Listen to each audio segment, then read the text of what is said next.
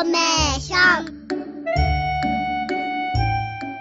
サンダ歴史通信。三田の歴史や昔の姿をご紹介する番組で私たちのふるさと三田の歩みを振り返るとともに三田の歴史を身近に感じられる施設の紹介体験学習展示などの情報をお伝えしてまいります。三田市の歴史のこぼれ話サービスなどもご紹介いただきますので三田の新たな魅力発見にぜひお役立てください。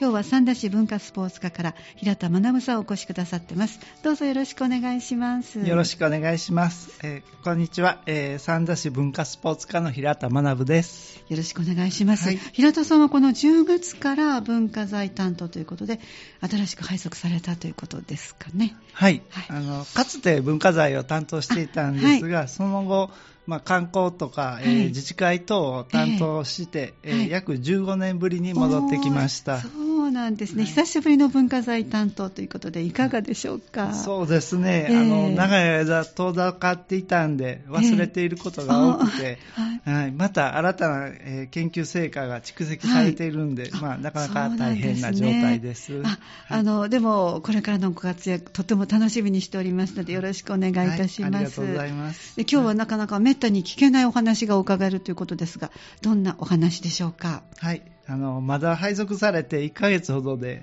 こうあ新たな知識が、ねないですので、まあ、以前文化財を担当していた時にはい。調べていました、ええ。えー三田市東山にありました、えー、博打谷古墳から出土した陶管についてお話をさせていただきたいと思います。はい、あの博打谷古墳。はい。なかなかあのちょっとこう博打と古墳と結びつかないんですけど。そうですね、ええ。おそらくあの横穴式石室っていうその石で作った部屋なんですけど、あそれが、あのありまし多分その中で博打を打ったりとかしてたテーブル代わりに。って、なんともわからないんですけどね。か。はい、こういう名前が出てそうそですね。してもう一つはい聞き慣れない言葉で、陶管とございました。はい。これは何でしょうか？陶管っていうのは、ええ。えー焼き物の陶器があると思うんですが、ああの陶。っていう字と、はい。えええー死者を納めるお棺ですね、の棺と書きまして、はい。えー古墳時代に、まあ、古墳に葬られた焼き物のお棺のことなんです。なるほど。はいあの今はですねこのお棺といえば木製ですよね、はい。古墳時代には焼き物で作ったいわゆる棺といいますかお棺があったわけですか？そうですね。あうん。の、多くは木製の、えー木棺と呼ばれるようなお棺なんですね。はい。はい。ですが、まあ、石で作られた石棺とか、えーごく少ないんですが、こういった焼き物で作られたお棺もあります。そうだったんですね、なお、あの、焼き物で作られたお棺としては、い。古墳時代の陶棺は最初からお棺として作ったものですが、うん。ええ。えー江戸時代の武家屋敷とかから見つかったお墓からは、ええあの丹波焼きの亀ですね。あれをお棺に使っている例もあります。あそうなんですね、ありがとうございます。そしてこの陶管というのはどういうものなんでしょうはい。ね、、あの陶管いろんな種類があるんですが、え。えーまあ、その焼き方とか温度でですね、うんまあ、赤っぽいものと青っぽいものがありましてまた、えー蓋の形も、ええ。えー亀の甲羅のような形と、えー屋根の形のものがあります。あいろんな種類があるんですね。はい、うん。あのこれらの陶管が作られた、うん。あのじ時代とか時期とか、あはまあ、地域によっていろんな種類ができています。ねはい。えー博打谷古墳の場合は、えええーちょっと青っぽくてい蓋は屋根型という形で、まあ、かまぼこのように上は丸くなっています。あはい、はい。えー東海の歴史の中ではもうん。う終わりの方、最後の方で、うんまあ、大阪北部を中心に作られたものと同じ形です。そういうことはもうずっと資料で分かっているわけですね。そうですね。今ちょうど手元に今日お持ちいただいたんですが、はい。写真がありますが、はい。なかなかユニークな形ですね。おっしゃったように屋根型ですけども、はい、ちょうどそのとんがっているんではなくて、そこはこう丸く、そうですね。あのた平らにと言いますか、丸く撫でてありますよね。はい。はい。で、あと、特徴、あの、陶管を特徴づけるポイントとしては、えええーっと、筒型のものをお椀の底に並べてつけていることありますあります。横からはい見ましたら、これは先ほど言いましたように、いろんな種類の陶管がえー全国各地というかあるんですが、はい。まあ、ほぼ共通するものでして、大抵下にこういう丸いそうですね、足薪の上になんか置いたような感じの横から見ると。そうですね。ええ。あの莫自体に古墳では、ええ。まあえー高さ8センチで、はい。まあ、直径10センチぐらいの、ええ。こう筒型のものですね、うん。まあ、1列が8個で、えはい。3列ですので計24個、えあー。ーついています。なんか横から見ますと、うん。新幹線のようでもありますし、虫さんのようでもありますけれども。ね。はい、ちょっと芋虫のような感じにも見えるんですが、はい。ええ。なぜこんな形になったんかいうのはよくわからへんのですけど、そうなんですか。はい。はい。まあ考えられるとしては、まあ、大切な人を地面に直接置かんようにですね地面から持ち上げたのかもしれませんし、ええまたうん、えーこういった陶管っていうのは上り窯で焼いて作ってたんですけど、あはいええ。その時にまあ火の回りがよくするように大きいですからね。そうですね。ちょっとでもあの地面につくよりもそこまで焼けるようにということで、はい。えー持ち上げたような状態になってるんかもしれません。なるほど。お椀を作るための、はい。あの工夫なのか、はいもしくは亡くなった方を直接地面に置くのがはばかられるからという、はいいろいろあるんですね。はい。あのこれはどのようなきっかけで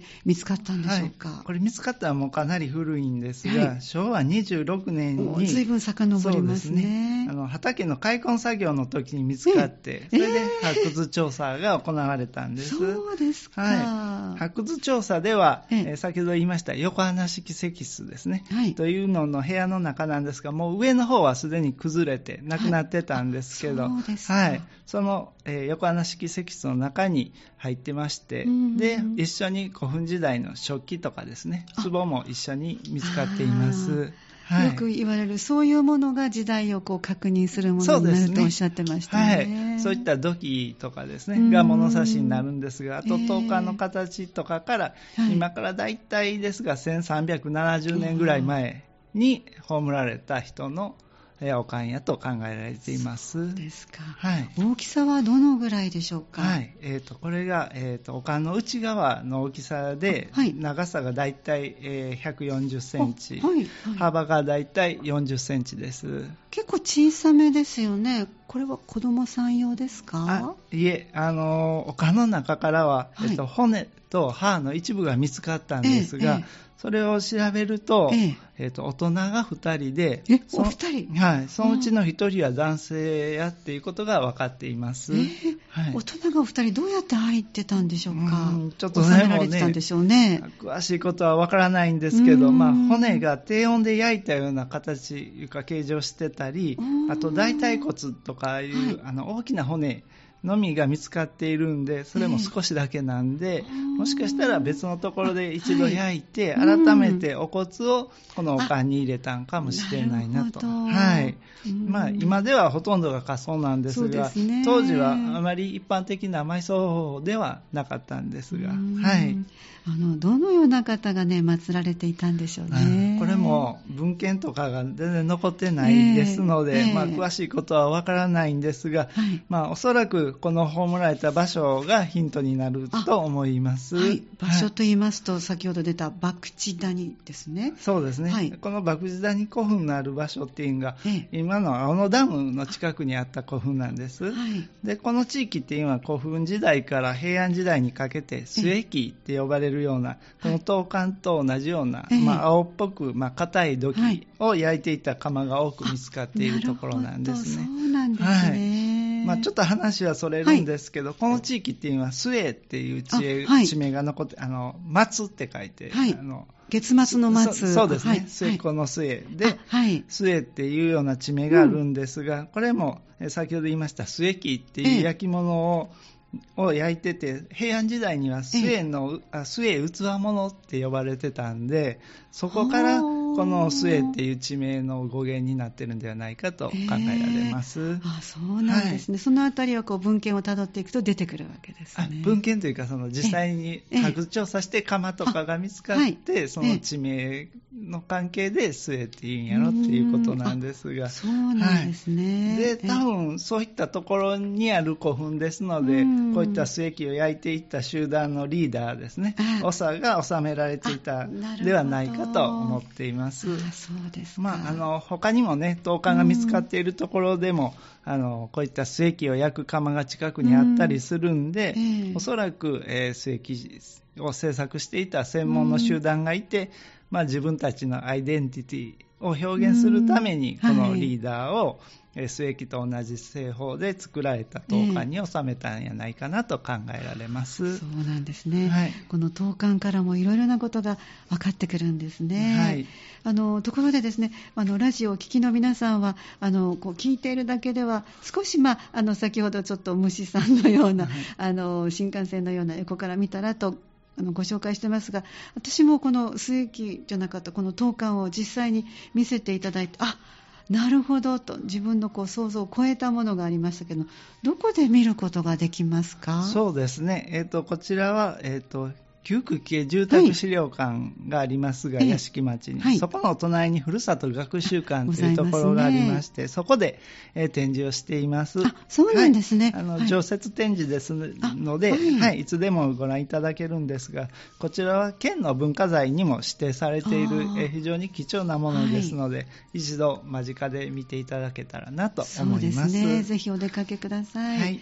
えーまずは博打谷古墳湿度の投下についてご紹介をいただきました、はい、では、えー、市の文化財関係の公開施設からお知らせなどご紹介くださいはいえー、ふるさと学習館では、えー、今後明治から現代の三田郷土史展、えー、それから、えー、古文書に親しむパート2それと、えー、三田の道具店、えー、冬の展示が始まります。はい。はい。えっ、ー、と、旧区危険住宅では、えー、企画展として、えー、サンダと天岡金一が、えー、もう展示中で、えー、11月19日の日曜日には、えー、旧区危険住宅の2階の特別公開と合わせて、えー、11時と13時30分から、えー、展示開設も行います。すね、はい。こちらは各階とも、えー、先着15人となっていますので、はい、えーお申し込みい。ただけたらと思います、はい、これは当日ではなくて事前に申し込む先着ですのであの申し込んでいただいた方が確実かなと思います。はい、わ、ね、かりました。はい。えー、それから宮明神釜史跡園ですね、はい、では、えー、11月18日の土曜日の13時から、えー、絵付け体験講座新年用のお茶碗ですね、それから11月26日日曜日の10時から季節の焼き物作り講座、えー今えー、今月はクリスマスツリーランプ、はい、はい、を、えー、作るのを開催しますので、えー、各講座定員は24人で、え受講料が別途必要になります。はい、はい。えー、詳しいイベント情報やお申し込み、料金などの、えー、お問い合わせは、電話、ファックス、えー、来園のいずれかで、えー、三田ふるさと学習館、えー、電話番号が079-563-5587か、えー、宮明神釜史跡園、えー、電話番号が079-563-8211に、えー、お問い合わせいただきたいと思います。ありがとうございました、はい、え今日は三田市文化スポーツ課から15年ぶりに、はい、え文化祭の方に戻ってこられました。平田学さんにお話をお伺いしました。どうもありがとうございました、どうもありがとうございました。今後ともよろしくお願いいたします。よろしくお願いしますこの時間は三田歴史通信をお送りしてまいりました三田歴史通信では、ふるさと三田の歴史と文化遺産を次の代に伝え、皆さんの探求心にお答えする情報など、わかりやすくお伝えいただきます。次は12月7日の木曜日、午後3時10分からお送りします。次回もぜひお聴きください。